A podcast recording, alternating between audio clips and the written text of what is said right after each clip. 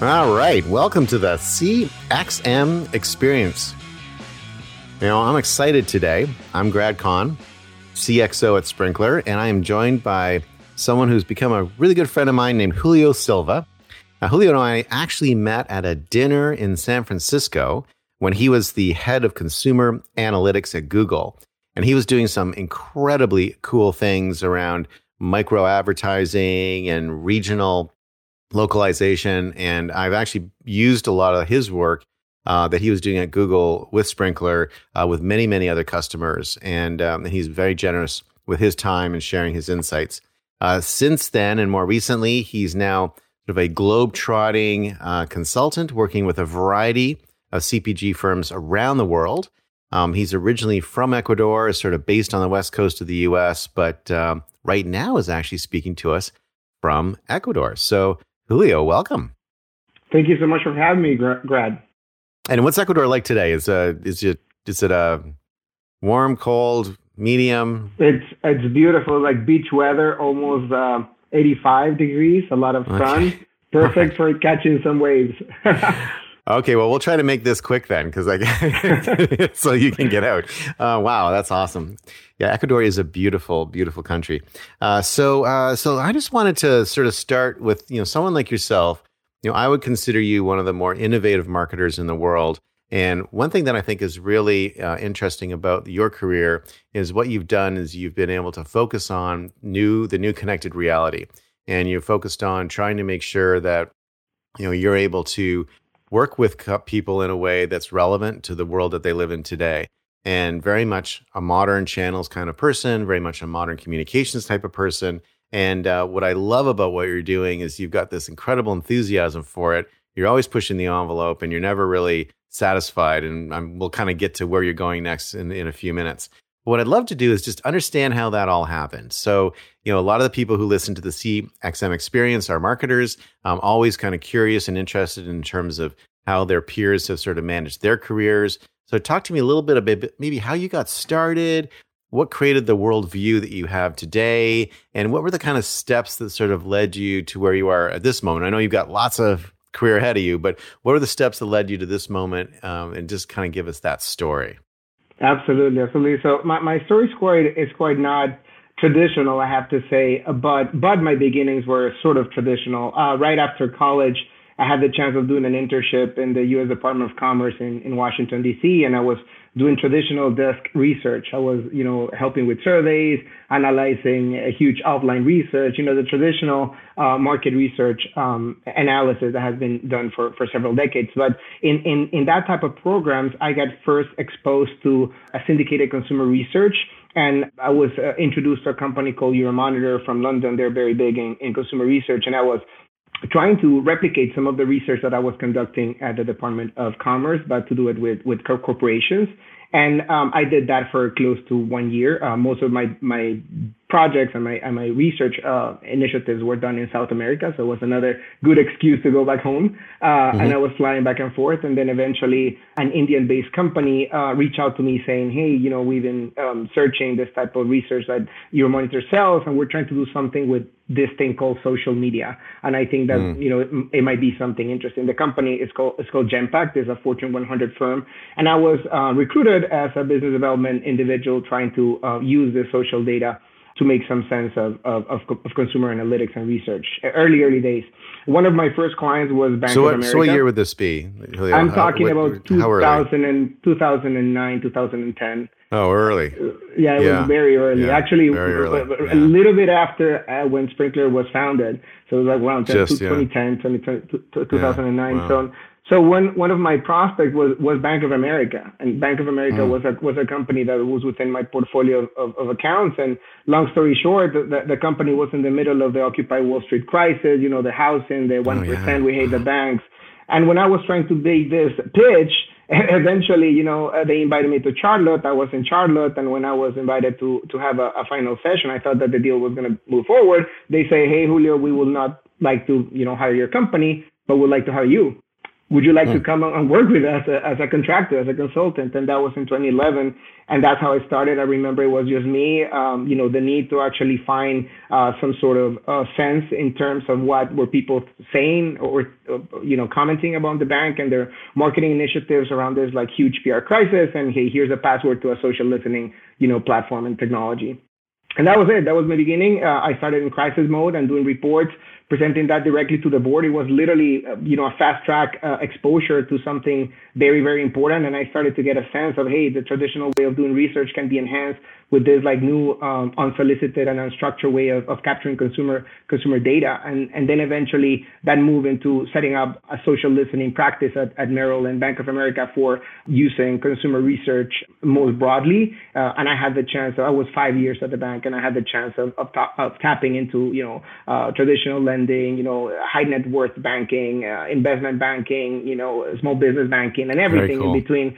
So it was great, you know, challenges like, hey, I would like to launch a, a, credit card for college kids. How should I do it? It was the early questions that they needed to have some answers, and social media was a good way to finding such answers. So I was there for five years. Uh, they moved it, then I moved into Hilton. I was uh, the head of social consumer research there, and I was working on some uh, very interesting models that can use consumer mentions and forms to measure the connection with online booking. And for me, that was like an aha moment because the first part of my career was like, okay, let's just measure and just try to understand the voice of the consumer. The second part was a connection to something more tangible, which was like money, you know, online booking revenue. Uh, and that, that showed me that, hey, there's a way of using models and using data science in order to connect the two universes. Uh, I was there for one year, and then actually I went back to Bank of America for, for another year, and then and then I started having other roles in, in Disney. I worked at Cisco, um, doing a lot of consumer research and analytics. I was, you know, uh, my my practice became more complex. Uh, I was never I never played in the same vertical twice. So I had the chance of going mm, from banking, nice. hospitality, then I moved to to Hollywood, and then um, my my next role after that was was Deloitte. I was um, then I, I started leading the entire team, and I was responsible of um, setting up a listening practice and be able to mine, in the case of Deloitte, consumer research in order to capture talent. And that is literally that was it in 2015 and that was when I was exposed to Sprinklr for the first first time as a as a user. I remember that was the day that I was given the the, the keys to the kingdom to actually understand how how the technology works, and it was a, it was a very interesting. Suddenly, uh, everything was different, right? Yeah, everything like, was wow. easier, actually easier. easier. Okay, easier. I think that is the word. And then after my, I was in, in in Deloitte there for for two years, and then I was I was approached by Google and eventually um, started working on setting up their practice. And guess what? Sprinklr was the, the weapon of choice. And, and it was very interesting to me to see how the tool has been evolving throughout the years and it become from a tool to a platform to a consulting arm to, you know, a great partner to have within, you know, corporate endeavors. And, and, and that said, you know, in Google, I've been literally converging all the analytics and all the expertise for market research, um, the unsolicited information from consumers, silent surveys, and then getting into more of uh, proactive and predictive analytics. So just trying to be ahead of the curve, understanding you know trends, understanding the the voice of the consumer, um, how it's structured when an individual speaks or talks about a topic, there's a halo effect. You know, there's a, a, lot of elements that are left behind your, your, your DNA, your trail within social and digital, and you know, it's publicly available information. And if you have the ability and the tools to mine that information, you can start building archetypes and eventually start connecting that with with offline research and you know PNL, and that's when the conversation gets important. So I think that throughout the years, the challenge has been moving into more of a gimmick or something that is a nice to have to a more of a strategic and very you know business oriented uh, function. That's right. Yeah, I think to me, what's happening today is that the smart businesses are now using modern channels as a way of driving growth. You know, it's a it's a growth and revenue motion, not a. I think there was a community management motion in the early days of let's listen and talk and exchange. You know, hey, that's nice to hear and that kind of stuff, but I don't think it's about community management anymore. There's an element of that, but really it's all about, you know, how do I get to people where they are? Absolutely. I really think that they're like Lego blocks, one on top of each other, and there's a greater goal, which is like build a brand or eventually, you know, depending on the nature of your organization, have revenue, you know, make, make money. And, and in order to do that, you need to get to where the, the actual pockets of, of value are, which are within the consumers. And uh, community management is just a, an, an, element, a touch point, an entry point, but the, the picture is, is way more complex than that. Well, and I think that the what I've seen happen over many years, I'm a real student of advertising and marketing history, is that when something new comes out, it's usually derided. You know, it's like, ah, radio, what the hell's that ever going to be good for? You know, you can't see anything. You can't send in a coupon, right? And then TV came out and it was going to be a fad, literally. People said, that's going to be a fad. And the early days of the internet, I remember showing my dad the internet and he had, he'd been one of the people that believed in TV when it came out, showed him the internet. And he's like, you know, that's just a fad. That's going to be come and gone before you know it. It's like, all right. And it's just every single new thing has got this sort of, this fad is, ta- you know, sort of tapped on. I'm sure somebody, some point in time said, Hey, I've got this great idea. I can take this chisel and I can make these marks in this stone tablet. And everyone's like, ah, stone tablets. That's just a fad. You know, I'm writing. in fact, they're actually, uh, uh, all joking aside, there are some pretty interesting writings from, I think it was, uh, might have been Socrates, uh, on the um, dangers of writing. Really? Uh, because at the time it was all oral, oral history and oral tradition, oral education, and they were beginning to write things down and record them, and it was like that's a terrible idea. We shouldn't be writing anything down. You're, so every, yeah, so every every single thing has got some critic standing on the side going, "That's never going to work." You know, writing books. and that's probably something very connected to human nature and how sometimes we're we're losing, you know, the, the humble factor and just trying to, hey, everything is has been has been developed and everything has been invented, but things are changing. You know, if I compare how this industry was in, you know, 2009, 2010 when I started to what we have right now and the the potential of actually integrating this into, you know, board level decisions is something that if I talked to my younger self, it would have been like, you're nuts. It's impossible. But right now it's it's something right. very tangible. Well, I think one of the things about the industry that's been interesting is that it, it started off from the beginning with the one to one piece. And I think what was always exciting about it from day one for all of us was hey, I can actually talk to someone and know a little bit about them. I don't know everything, but I know kind of their interests, or I've got an ability to understand interests and sort of identity. But I think where a lot of the criticism came in or the poo pooing came in was, well, there's no mass there. Yeah. Right. You know, you know, so you talk to 50 people who, I mean, I'm trying to sell 5 million chocolate bars or whatever. And um, what's changed, I think, over the last, you know, decade is that the mass is there now. You know, you've got billions of people literally uh, on these platforms. And uh, I think what Sprinklr's done is enabled you to suck in the whole mass and grab all those conversations and then with the AI be able to get down to the one to one level and be able to address them in a personalized way or semi personalized way. Uh, but that was not obvious, I think, 10 years ago that that would go that way. Yeah, because it was going to be a fad. It's just like you it mentioned, fad, right. it was yeah. a fad. Right. But but and to be honest, I really think everything also relies in the context because what you're mentioning, I think, is a half side of the of the spectrum. The other other half of the spectrum is to understand if you're going to handpick or cultivate. You know, right now it's, the word influencer is is is very big and very predominant. But if you don't have the right context in order to identify the potential, you know, factor that that individual might have, not only in the sheer number of followers or like high level metrics, but the way that that individual is connected to the values or the interests of the audience that we're trying to tap into, then you might be, you know, pulling your your your investment in the wrong influencer. You're a brand and trying to do some influencer program. So it's it, you need to do both. Be able to identify your effective partnerships in order to understand the audience interest towards that particular individual, and at the same time understanding how the masses and how you know the big public can be reached in this more of a one-on-one type of way. Yeah, very interesting. So as you're as you're sort of looking back on your career to date, and now you're still you're you're at a I think probably early midpoint in your career. What would you if you're going to coach yourself up a little bit? Say you could go, you know, get a you know I'll let you borrow my DeLorean and you can zip back ten years. Okay, I think if you went back ten years, you'd probably. I'm like, here's my guess: uh, is you're gonna you're gonna well, first of all, you'll probably have a pretty fun time driving the car. Okay, so uh, it's a pretty fun thing. So, but eventually you'll run out of gas, right? So you'll stop. Okay, and then you're um, then you walk out and you meet yourself.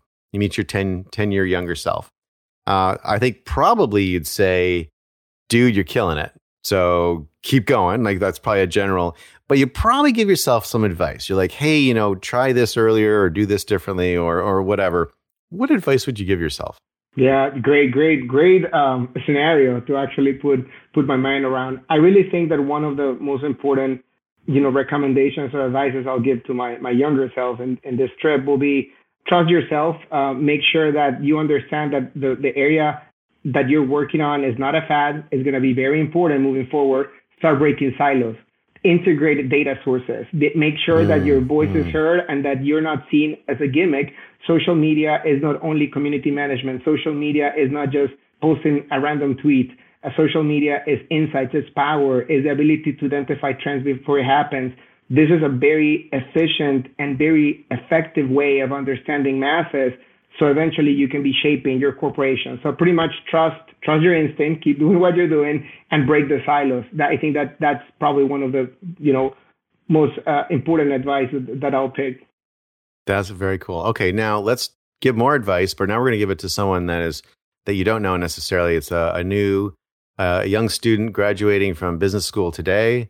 Uh, that student comes to you and says, Mr. Silva, I really respect what you've been doing. I've been following it. I listened to the this amazing podcast on the CXM experience the other day. I really wanted to know more. Um, what advice would you give to someone who's just entering the industry right now? How would you direct them or give them guide, guidance on where to go next? I really think that the, the most important thing will be to identify what will be your area of focus. Would you like to be on the strategic side? Would you like to be in the commercial side? I really think having those foundations are critical. But then at the end of the day, the, the, the basic recommendations, whether you pick, you know, the one or the other, will be to uh, try to understand the potential of, of consumer research. Try to get yourself mm. into the weeds of understanding audiences, be an observant, be able to be humble and change uh, or don't actually know. Be be um, be a daredevil. Be actually something someone that can go and try to break the status quo. If you're in a meeting believe me i've been in so many meetings in which you know an executive or even a board member has a very you know heavy position towards a subject always try to question that if data is not backing up that decision. If it's hunch driven, at least you need to have some backup. So try to always be that voice of reason and don't be afraid of voicing out that, you know, there's a lot of unsolicited consumer information that we can go and tap in order to A, pick our strategy or B, you know, weight our hypotheses. Interesting. Love that. Okay, cool. All right. So you you've been on this journey. You're still on the journey. Uh, what's next? What's your what what kind of what's what are you cooking up in the kitchen right now? And, and I know I know some of the recipes are secret, so I mean I mean some maybe not quite you know not really sure they're going to turn out. But like what what can you share with us, and and what can you kind of give us some uh, insight into? Yeah, absolutely. So I really think that uh, in the future, making sure that uh, the proper ROI models or the, the, the actual attempt to measure the effectiveness of this type of research will be paramount. So um, I'm right now working with in several projects around the world to to measure effectiveness of even visual analytics. So right now it's not only text, it's not only the voice, it's like you know the way that people are expressing themselves.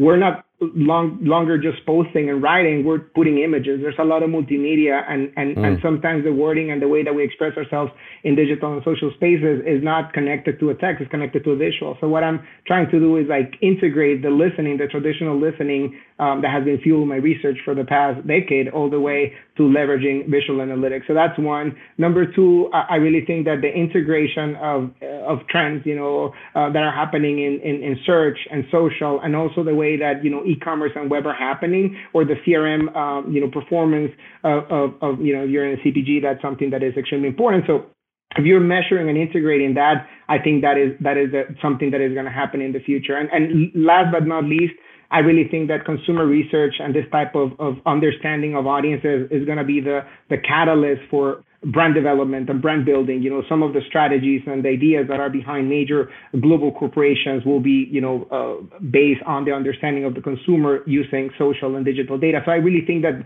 that the that the area will will bloom tremendously. If we fast forward, um, you know, we'll go in the DeLorean, go go back, uh, you know, to the future. Forward in time. It goes goes both ways. Actually, we, you're right. It goes both ways. if we if we go that that way, we'll be able to see that that you know probably um, the, the, the understanding of the consumers and, and the usage of this information for very high level strategic decisions will be a must. Yeah, very interesting. You know, one of the things that I've been sort of watching is the evolution of how the voice in um, modern channels is being expressed. And uh, I'd say that the one one very good example and I think they've done an awesome job, would be Wendy's. I'm sure you're familiar with the Wendy's, yeah. you know. And um, I think they've done a nice job of getting a sort of a bit of a snappy, fairly interesting voice uh, that you that you want to read. Uh, but what's interesting about that voice is it's a generic brand voice. It's a it's not attached to an individual. Then there are other approaches, and L'Oreal and others are kind of going this direction, where you're talking to a human being inside the company. Yeah, so sometimes those those accounts are very very human. The humanization of of, of yeah. You know is not a feels like Zappos handle. is like that. Like Zappos, when people talk about how much they love Zappos, and everybody does.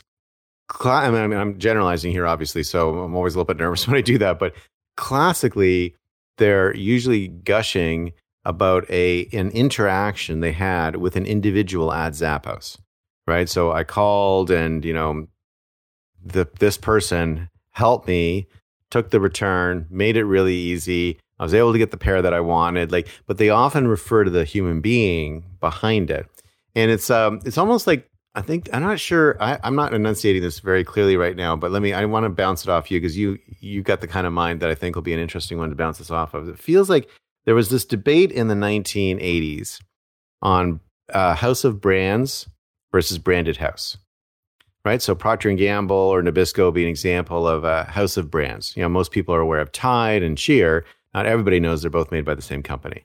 And uh, whereas a branded house would be something where, say, Johnson and Johnson is very is the brand, and then there's sort of sub products underneath that. And so I, I tend to think of Johnson and Johnson as the brand, and that's the branded house.